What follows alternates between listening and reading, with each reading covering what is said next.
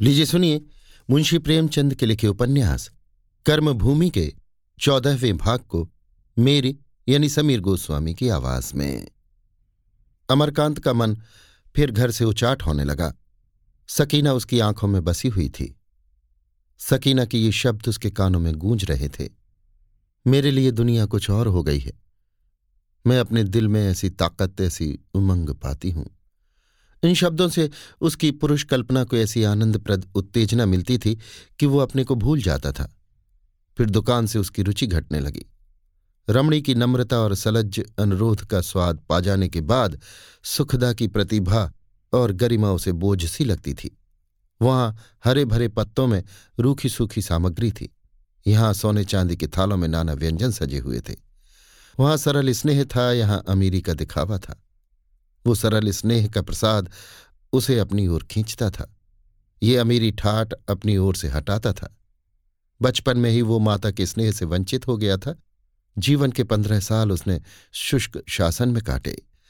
कभी माँ डांटती, कभी बाप बिगड़ता। केवल नैना की कोमलता उसके भग्न हृदय पर फाह रखती रहती थी। सुखदा भी आई तो वही शासन और गरिमा लेकर। स्नेह का प्रसाद उसे यहाँ भी न मिला। वो चिरकाल की स्नेह तृष्णा किसी प्यासे पक्षी की भांति, जो कई सरोवरों के सूखे तट से निराश लौट आया हो, स्नेह की ये शीतल छाया देखकर विश्राम और तृप्ति के लोभ से उसके शरण में आई। यहाँ शीतल छाया ही न थी, जल भी था। पक्षी यहीं रम जाए तो कोई आश्चर्य है। उस दिन सकीना की घोर दरिद्रता देखकर वो आहत हो उठा था। वो विद्रोह जो कुछ दिनों से उसके मन में शांत हो गया था, फिर दूने वेग से उठा। वो धर्म के पीछे लाठी लेकर दौड़ने लगा। धन के बंधन का उसे बचपन से ही अनुभव होता आया था। धर्म बंधन उससे कहीं कठोर, कहीं असह कहीं निरर्थक था। धर्म का काम संसार में मेल और एकता पैदा करना होना चाहिए। यहाँ धर्म ने विभिन्नता और द्वेष पैदा कर दिया है। क्यों खान पान में रस्म रिवाज में धर्म अपनी टांगें अड़ाता है? मैं चोरी करूँ, खून करूँ, धोखा दूँ, धर्म मुझे अलग नहीं कर सकता। अछूत के हाथ से पानी पी लूँ। धर्म छूमंतर हो गया। अच्छा धर्म है। हम धर्म के बाहर किसी से आत्मा का संबंध भी नहीं कर सकते। आत्मा को भी धर्म ने बाँध रखा है, प्रेम को भी जकड़ रखा है। ये धर्म नहीं है, धर्म का कलंक है। अमरकांत इसी उधेड़ बुन में पड़ा रहता। बुढ़िया हर महीने और कभी कभी महीने में दो तीन बार, रूमालों की पोटलियाँ बनाकर लाती और अमर उसे मुँह मांगे दाम देकर ले लेता। रेणुका उसको जेब खर्च के लिए जो रुपए देती, वो सब के सब रूमालों में जाते। सलीम का भी इस व्यवसाय में साझा था। उसके मित्रों में ऐसा कोई न था, जिसने एक आध दर्जन रूमाल न लिए हों। सलीम के घर से सिलाई का काम भी मिल जाता। बुढ़िया का सुखदा और रेणुका से भी परिचय हो गया था। चिकन की साड़ियाँ और चादरें बनाने का भी काम मिलने लगा। लेकिन उस दिन से अमर बुढ़िया के घर न गया। कई बार वो मज़बूत इरादा करके चला, पर आधे रास्ते से लौट आया। विद्यालय में एक बार धर्म पर विवाद हुआ। अमर ने उस अवसर पर जो भाषण किया, उसने सारे शहर में धूम मचा दी। वो अब क्रांति ही में देश का उद्धार समझता था। ऐसी क्रांति में जो सर्वव्यापक हो, जो जीवन के मिथ्या आदर्शों का, झूठे सिद्धांतों का, परिपाटियों का अंत कर दे, जो एक नए युग की प्रवर्तक हो, एक नई सृष्टि खड़ी कर दे। जो मिट्टी के असंख्य देवताओं को तोड़ फोड़ कर चकनाचूर कर दे, जो मनुष्य को धन और धर्म के आधार पर टिकने वाले राज्य के पंजे से मुक्त कर दे। उसके एक एक अणु से क्रांति क्रांति की सदा निकलती रहती थी। लेकिन उदार हिंदू समाज उस वक्त तक किसी से नहीं बोलता, जब तक उसके लोकाचार पर खुल्लम खुल्ला आघात न हो। कोई क्रांति नहीं, क्रांति के बाबा का ही उपदेश क्यों न करे? उसे परवाह नहीं होती। लेकिन उपदेश की सीमा के बाहर व्यवहार क्षेत्र में किसी ने पाँव निकाला और समाज ने उसकी गर्दन पकड़ी। अमर की क्रांति अभी तक व्याख्यानों और लेखों तक ही सीमित थी। डिग्री की परीक्षा समाप्त होते ही वो व्यवहार क्षेत्र में उतरना चाहता था। पर अभी परीक्षा को एक महीने बाकी ही था कि एक ऐसी घटना हो गई जिसने उसे मैदान में आने पर मजबूर कर दिया। ये सकीना की शादी थी। एक दिन संध्या समय अमरकांत दुकान पर बैठा हुआ था। कि बुढ़िया सुखदा की चिकन की साड़ी लेकर आई और अमर से बोली, बेटा, अल्लाह के फजल से सकीना की शादी ठीक हो गई है। आठवीं को निकाह हो जाएगा और तो मैंने सब सामान जमा कर लिया है, पर कुछ रुपयों से मदद करना। अमर की नाड़ियों में जैसे रक्त ना था। हकला कर बोला, सकीना की शादी? ऐसी क्या जल्दी थी? क्या करती बेटा? गुजर तो नहीं होता। फिर जवान लड़की, बदनामी भी तो है। सकीना भी राज़ी है? बुढ़िया ने सरल भाव से कहा। लड़कियाँ कहीं अपने मुँह से कुछ कहती हैं बेटा? वो तो नहीं नहीं किए जाती है। अमर ने गरज कर कहा, फिर भी तुम उसकी शादी किए देती हो? फिर संभल कर बोला, रुपए के लिए दादा से कहो। तुम मेरी तरफ़ से सिफारिश कर देना बेटा। कह तो मैं आप लूँगी। मैं सिफारिश करने वाला कौन होता हूँ? दादा तुम्हें जितना जानते हैं, उतना मैं नहीं जानता। बुढ़िया को वहीं खड़ी छोड़कर अमर बदहवास सलीम के पास पहुँचा। सलीम ने उसकी बौखलाई हुई सूरत देखकर पूछा, खैर तो है, बदहवास क्यों हो? अमर ने संयत होकर कहा, बदहवास तो नहीं हूँ, तुम खुद बदहवास होगे। अच्छा तो आओ, तुम्हें अपनी ताजी गज़ल सुनाओ ऐसे ऐसे शेर निकाले हैं कि फड़क न जाओ तो मेरा जिम्मा। अमरकांत की गर्दन में जैसे फांसी पड़ गई, पर कैसे कहे मेरी इच्छा नहीं है? सलीम ने मतला पढ़ा बहला के सबेरा करते हैं इस दिल को उन्हीं की बातों में। दिल जलता है अपना जिनकी तरह, बरसात की भीगी रातों में। अमर ने ऊपरी दिल से कहा अच्छा शेर है। सलीम हतोत्साह न हुआ, दूसरा शेर पढ़ा।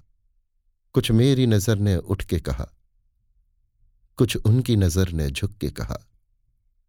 झगड़ा जो न बरसों में चुकता तय हो गया बातों बातों में। अमर झूम उठा। खूब कहा है भाई। वाह वाह। लाओ, कलम चूम लू। सलीम ने तीसरा शेर सुनाया। ये यास का सन्नाटा तो ना था। जब आस लगाए सुनते थे, माना कि था धोखा ही धोखा उन मीठी मीठी बातों में। अमर ने कलेजा थाम लिया। गजब का दर्द है भाई। दिल महसूस उठा। एक क्षण के बाद सलीम ने छेड़ा। इधर एक महीने से सकीना ने कोई रूमाल नहीं भेजा क्या?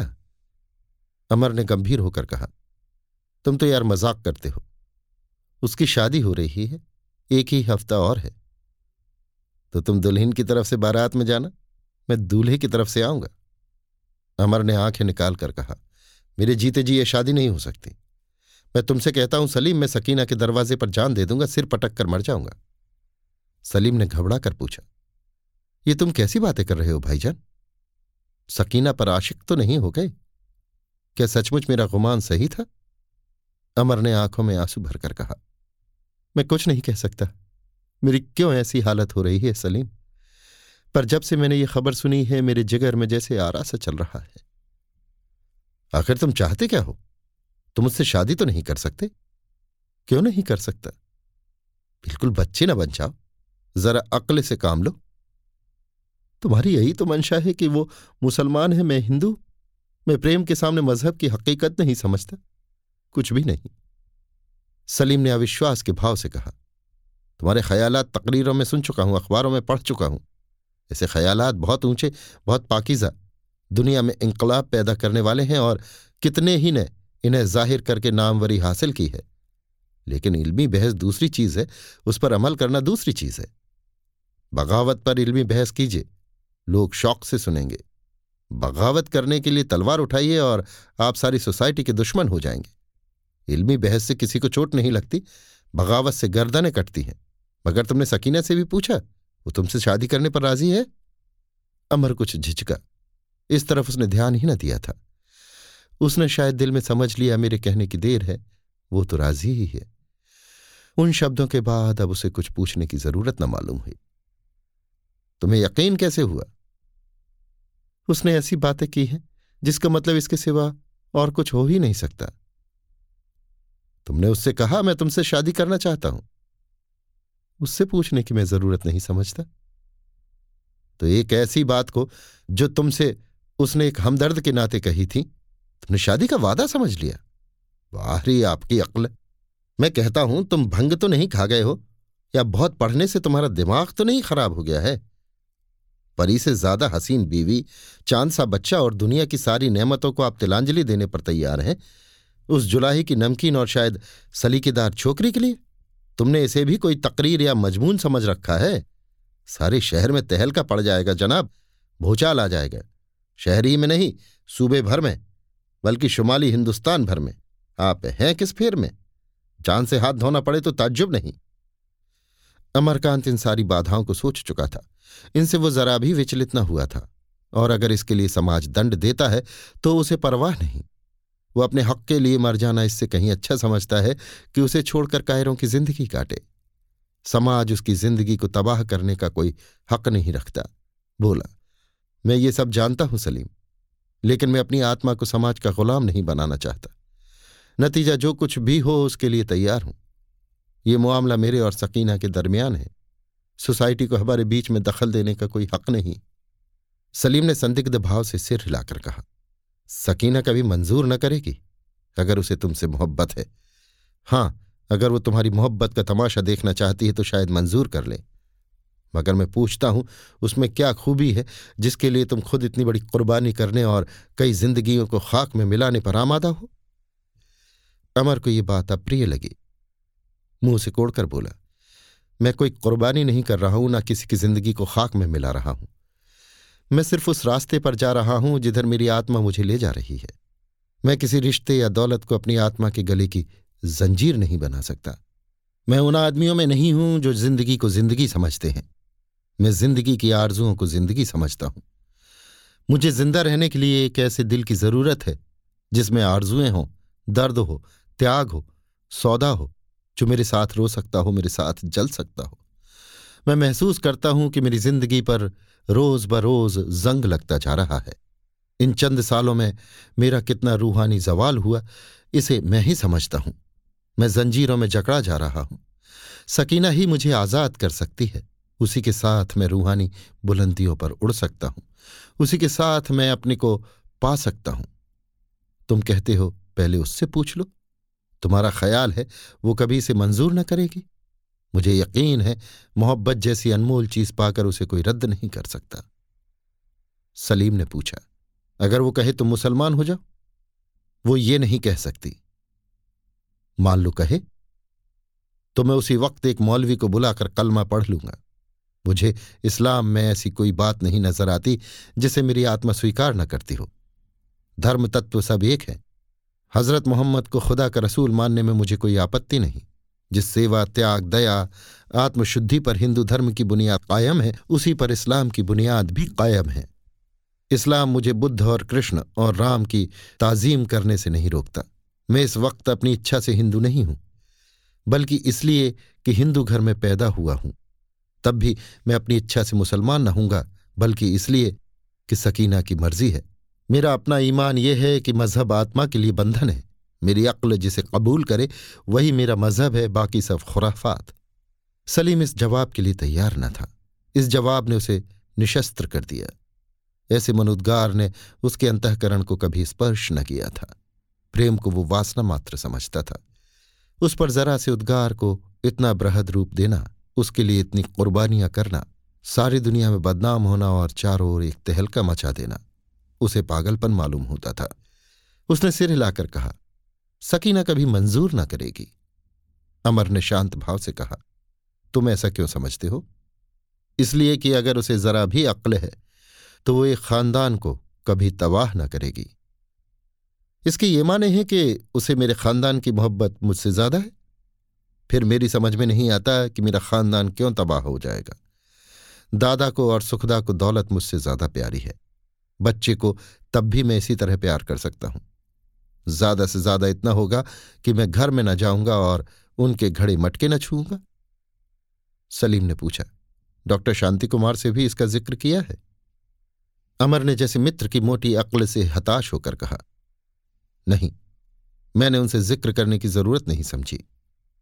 तुमसे भी सलाह लेने नहीं आया हूँ, सिर्फ़ दिल का बोझ हल्का करने के लिए आया हूँ। मेरा इरादा पक्का हो चुका है। अगर सकीना ने मायूस कर दिया तो ज़िंदगी का खात्मा कर दूँगा। राज़ी हुई तो हम दोनों चुपके से कहीं निकल जाएँगे। किसी को खबर भी ना होगी। दो चार महीने बाद घर वालों को सूचना दे दूँगा। ना कोई तहलका मचेगा, ना कोई तूफ़ान आएगा। ये है मेरा प्रोग्राम। मैं इसी वक्त उसके पास जाता हूँ। अगर उसने मंजूर कर लिया तो लौटकर फिर यहीं आऊँगा। और मायूस किया तो मेरी सूरत न देखोगे। ये कहता हुआ वो उठ खड़ा हुआ और तेज़ी से गोवर्धन सराय की तरफ़ चला। सलीम उसे रोकने का इरादा करके भी न रोक सका। शायद वो समझ गया था कि इस वक्त इसके सर पर भूत सवार है, किसी की न सुनेगा। माघ की रात कड़ाके की सर्दी, आकाश पर धुआँ छाया हुआ था। अमरकांत अपनी धुन में मस्त चला जाता था। सकीना पर क्रोध आने लगा। मुझे पत्र तक न लिखा, एक कार्ड भी न डाला। फिर उसे एक विचित्र भय उत्पन्न हुआ। सकीना कहीं बुरा न मान जाए। उसके शब्दों का आशय ये तो नहीं था कि वो उसके साथ कहीं जाने पर तैयार है। संभव है उसकी रजामंदी से बुढ़िया ने विवाह ठीक किया हो। संभव है उस आदमी की उसके यहाँ आमद रफ्त भी हो। वो इस समय वहाँ बैठा ना हो। अगर ऐसा हुआ तो अमर वहाँ से चुपचाप चला आएगा। वो बात करती होगी तो उसके सामने उसे और भी संकोच होगा। वो सकीना से एकांत वार्तालाप का अवसर चाहता था। सकीना के द्वार पर पहुँचा तो उसका दिल धड़क रहा था। उसने एक क्षण कान लगाकर सुना। किसी की आवाज़ न सुनाई थी आँगन में प्रकाश था। शायद सकीना के लिए मुँह मांगी मुराद मिली। आहिस्ता से जंजीर खटखटाई। सकीना ने पूछकर तुरंत द्वार खोल दिया और बोली, अम्मा तो आप ही के यहाँ गई हुई हैं? अमर ने खड़े खड़े जवाब दिया, हाँ, मुझसे मिली थी। और उन्होंने जो खबर सुनाई, उसने मुझे दीवाना बना रखा है। अभी तक मैंने अपने दिल का राज तुमसे छिपाए रखा था, सकीना, और सोचा था कि उसे कुछ दिन और छिपाए रहूँगा।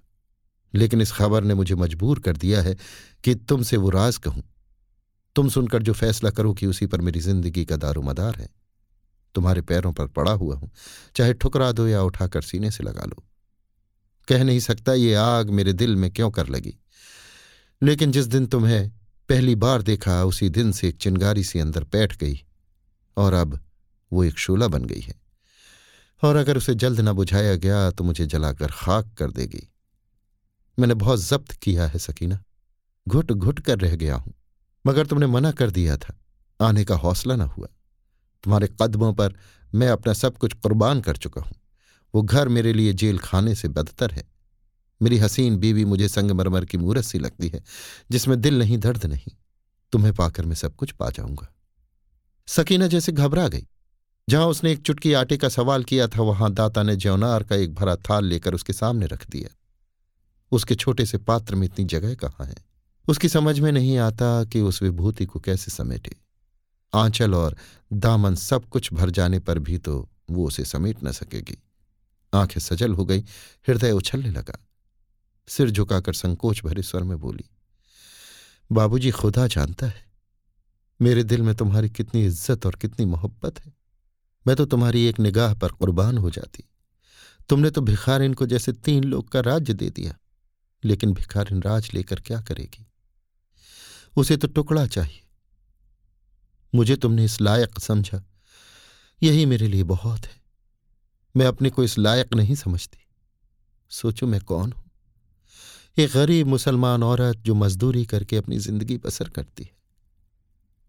मुझमें न वो नफासत है, न वो सलीका, न वो इल्म। मैं सुखता देवी के कदमों की बराबरी नहीं कर सकती। मैं निकी उड़कर ऊँचे दरख्त पर तो नहीं जा सकती। मेरे कारण आपकी रुसवाई हो, उसके पहले मैं जान दे दूँगी। मैं आपकी ज़िंदगी में दाग न लगाऊँगी। ऐसे अवसर पर हमारे विचार कुछ कवितामय हो जाते हैं। प्रेम की गहराई, कविता की वस्तु है और साधारण बोलचाल में व्यक्त नहीं हो सकती। सकीना जरा दम लेकर बोली, तुमने एक यतीम गरीब लड़की को खाक से उठाकर आसमान पर पहुँचाया। अपने दिल में जगह दी। तो मैं भी जब तक जीऊँगी, इस मोहब्बत के चिराग को अपने दिल के खून से रोशन रखूँगी। अमर ने ठंडी सांस खींचकर कहा, इस ख्याल से मुझे तस्कीन न होगी सकीना। वो चिराग हवा के झोंके से बुझ जाएगा और वहाँ दूसरा चिराग रोशन होगा। फिर तुम मुझे कब याद करोगी? ये मैं नहीं देख सकता। तुम इस ख्याल को दिल से निकाल डालो कि मैं कोई बहुत बड़ा आदमी हूँ और तुम बिल्कुल नाचीज हो। मैं अपना सब कुछ तुम्हारे कदमों पर निसार कर चुका और अब मैं तुम्हारे पुजारी के सिवा और कुछ नहीं। बेशक सुखदा तुमसे ज़्यादा हसीन है, लेकिन तुम में कुछ बात तो है जिसने मुझे उधर से हटाकर तुम्हारे कदमों पर गिरा दिया। तुम किसी गैर की हो जाओ, ये मैं नहीं सह सकता। जिस दिन ये नौबत आएगी, तुम सुन लोगी कि अमर इस दुनिया में नहीं है। अगर तुम्हें मेरे वफा के सबूत की ज़रूरत हो तो उसके लिए खून की ये बूंदें हाजिर हैं। ये कहते हुए उसने जेब से छुरी निकाली। सकीना ने झपट कर छुरी उसके हाथ से छीन ली और मीठी झिड़की के साथ बोली, सबूत की ज़रूरत उन्हें होती है जिन्हें यकीन न हो, जो बदले में कुछ चाहते हो। मैं तो सिर्फ़ तुम्हारी पूजा करना चाहती हूँ। देवता मुँह से कुछ नहीं बोलता तो क्या पुजारी के दिल में उसकी भक्ति कुछ कम होती है? मोहब्बत खुद अपना इनाम है। नहीं जानती ज़िंदगी किस तरफ़ जाएगी। लेकिन जो कुछ भी हो, जिसम चाहे किसी का हो जाए, ये दिल हमेशा तुम्हारा रहेगा।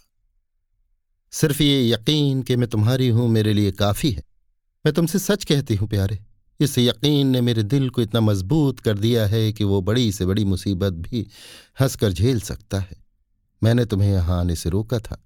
तुम्हारी बदनामी के सिवा मुझे अपनी बदनामी का भी खौफ था, पर अब मुझे जरा भी खौफ नहीं है। मैं अपनी ही तरफ़ से बेफिक्र नहीं हूँ, तुम्हारी तरफ़ से भी बेफिक्र हूँ। मेरी जान रहते कोई तुम्हारा बाल भी बांका नहीं कर सकता। अमर की इच्छा हुई कि सकीना को गले लगाकर प्रेम से छक जाए, पर सकीना के ऊँचे प्रेम आदर्श ने उसे शांत कर दिया।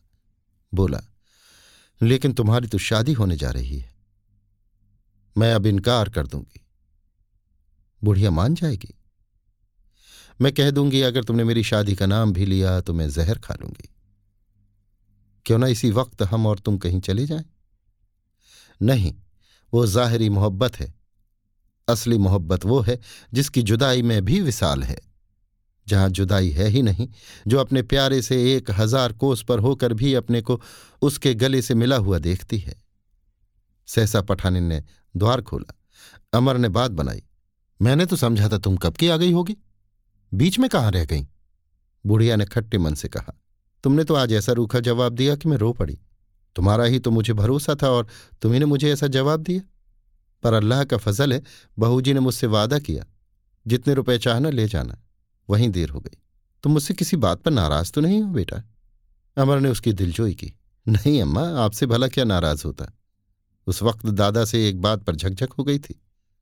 उसी का खुमार था। मैं बात को खुश शर्मिंदा हुआ और तुमसे मुआफ़ी मांगने दौड़ा। मेरी खता मुआफ़ करती हो? बुढ़िया रोकर बोली, बेटा तुम्हारे टुकड़ों पर तो ज़िंदगी कटी।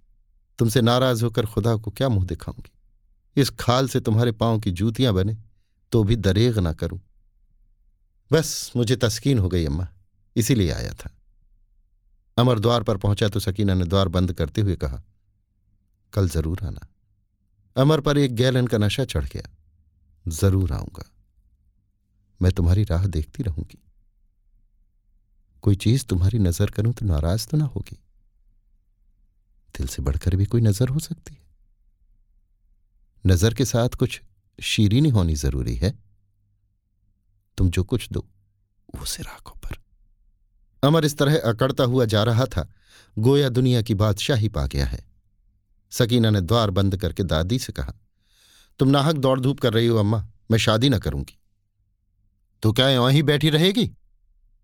हाँ जब मेरी मर्ज़ी होगी तब कर लूँगी। तो क्या मैं हमेशा बैठी रहूँगी? जब तक मेरी शादी ना हो जाएगी, आप बैठी रहेंगी। हँसी मत कर, मैं सब इंतज़ाम कर चुकी। नहीं, अम्मा, मैं शादी ना करूँगी और मुझे दिक करोगी तो जहर खा लूँगी। शादी के ख्याल से मेरी रूह फना हो जाती है। तुझे क्या हो गया सकीना? मैं शादी नहीं करना चाहती, बस। जब तक कोई ऐसा आदमी ना हो, जिसके साथ मुझे आराम से ज़िंदगी बसर होने का इत्मीनान हो, मैं ये दर्द सर नहीं लेना चाहती। तो मुझे ऐसे घर में डालने जा रही हो, जहाँ ज़िंदगी तलख हो जाएगी। शादी का मंशा ये नहीं है कि आदमी रो रो कर दिन काटे। पठाने ने अंगीठी के सामने बैठकर सिर पर हाथ रख लिया और सोचने लगी, लड़की कितनी बेशर्म है। सकीना बाजरे की रोटी या मसूर की दाल के साथ खाकर टूटी खाट पर लेटी और पुराने फटे हुए लिहाफ में सर्दी के मारे पाँव सिकोड़ लिए, पर उसका हृदय आनंद से परिपूर्ण था। आज उसे जो विभूति मिली थी, उसके सामने संसार की संपदा तुच्छ थी, नगण्य थी।